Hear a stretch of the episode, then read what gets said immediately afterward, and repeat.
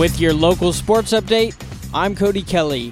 In the world of high school boys basketball, last night John Hardin lost to Holy Cross Covington 47 to 82, and tonight Meade County is facing off with Cloverport.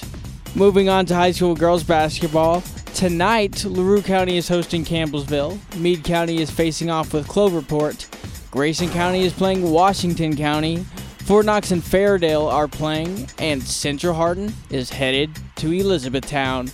That's your local sports update, and I'm Cody Kelly.